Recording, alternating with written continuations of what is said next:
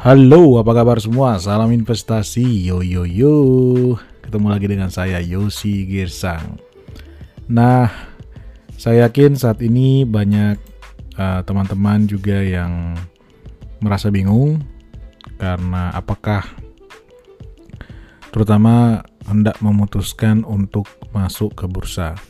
Karena memang seperti kita ketahui di bulan November ini dari 1 November sampai tanggal 24 November itu indeks harga saham gabungan IHSG itu sudah naik hingga 11% hanya dalam waktu sebulan gitu ya. Bahkan kalau kita bisa uh, tarik lebih ke belakang lagi yaitu pada bulan Maret yang lalu ketika IHSG di bawah 4000 di level 3900-an bisa dibilang ya IHSG dari titik terendahnya di tahun ini sudah naik sekitar 44% hingga di level uh, di tanggal 25 November ini itu ditutup di level 5600 jadi udah naik cukup signifikan bahkan kalau kita lihat di perusahaan-perusahaan yang menjadi penggerak bursa itu juga sudah naik signifikan gitu ya. Contoh mungkin yang teman-teman melihat paling uh, rame itu contohnya Bank BRI, BBRI itu naik hingga 27% di November ini ya, kurang lebih uh, 24 hari. Bahkan di titik terendahnya di Mei lalu di 2100 sempat hingga ke sekarang itu sudah naik hampir 99%. Oke, jadi uh, pertanyaan sekarang apakah kita masih bisa masuk lagi? Mengingat uh, sebenarnya IHSG ini sendiri belum kembali ke level tertinggi sebelumnya di tahun seperti di tahun 2019 ya, di mana 2019 itu IHSG sempat mencapai level 6500 malah gitu ya. Nah, sekarang masih ada gap uh, kalau dari 6.500 ke 5.600 sekarang itu masih ada gap sekitar 12% gitu ya. Atau misalkan kalau kita bicara Bank BRI gitu ya, dia pernah di tahun lalu bahkan di harga 4.700 jadi masih ada gap sekitar 8%, 89% dengan level sekarang di 4.320 di tanggal 25 November 2020. Untuk Bank BCA sendiri ya, pernah level tertinggi sekitar 35.000 gitu ya. Jadi masih ada uh, sekitar selisih 7-8% dengan level sekarang di 32.000. Jadi tentu banyak yang bingung. Nah, supaya Anda tidak bingung, seperti biasa saya selalu bilang bahwa uh, hitung uh, valuasi atau uh, bandingkan harga saat ini dibandingkan dengan valuasi dari perusahaan. Simple aja, misalkan kita melihat dengan menggunakan price earning ratio, uh, eh, PE ratio, uh, di saham-saham yang Anda miliki, coba lihat dalam lima tahun terakhir, rata-ratanya berapa sih price earning ratio yang rata-rata tertingginya gitu di setiap tahun dirata-ratakan, dan Anda bandingkan dengan price earning ratio yang saat ini. Tentunya misalkan kita bicara sektor perbankan ya, itu karena laba bersihnya pada turun signifikan, banyaknya kredit-kredit yang direstrukturisasi ya, karena uh, terutama di UMKM, maka tentunya itu berdampak kepada uh, laba bersih yang dicetak oleh uh, perusahaan-perusahaan tersebut uh, terutama yang terdampak kepada pandemi COVID-19 gitu.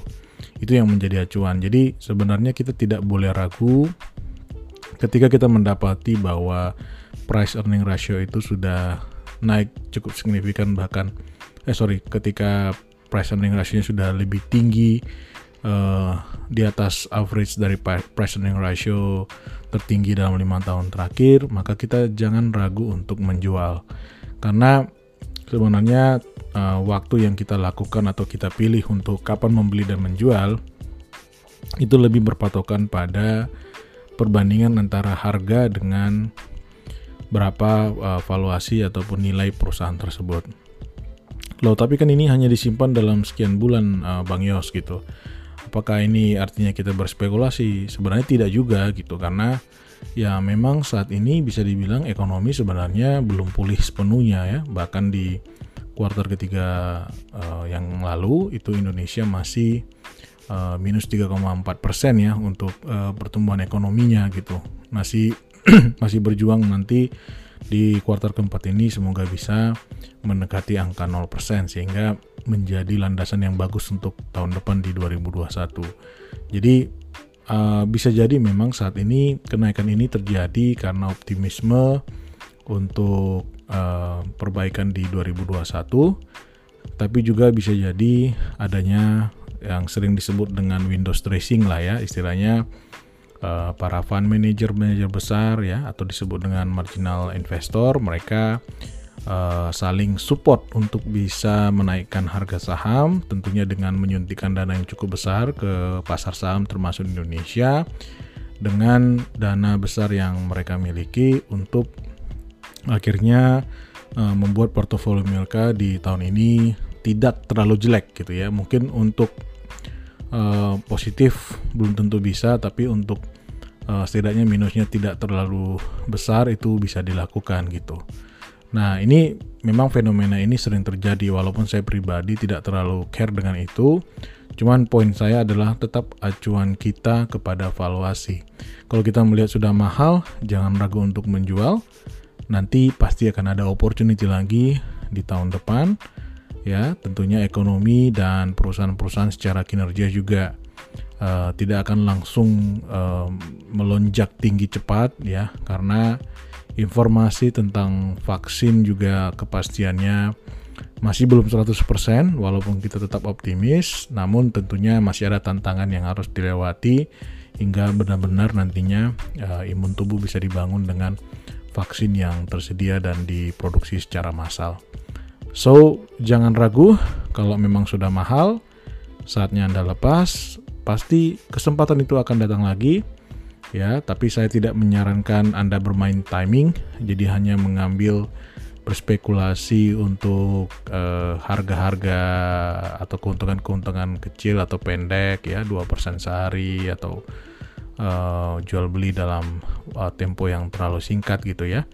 Saya tetap sarankan fokus kepada uh, kinerja perusahaan walaupun kinerja perusahaan turun tentunya itu berdampak juga dengan valuasinya dan uh, selalu optimis bahwa dalam jangka panjang itu uh, ekonomi dan perusahaan juga akan baik. Buat Anda yang uh, termasuk tipikal investor yang sangat uh, bisa dibilang long term investor gitu ya, sangat tidak memperhatikan uh, turun naiknya pasar dalam jangka pendek gitu ya. Bahkan mungkin kalau anda masih tetap hold ya ketika anda saat ini mungkin portofolio anda portofolio anda mungkin sudah naik cukup, cukup signifikan. Kalau anda mengikuti pembelian di bulan-bulan 3, 4 dan 5 tahun ini tentunya uh, portofolio untuk naik 20, 30 bahkan mungkin 40% itu sangat mungkin ya. Apalagi kalau Anda masuk membeli saham-saham yang tergolong besar atau blue chip dengan kinerja yang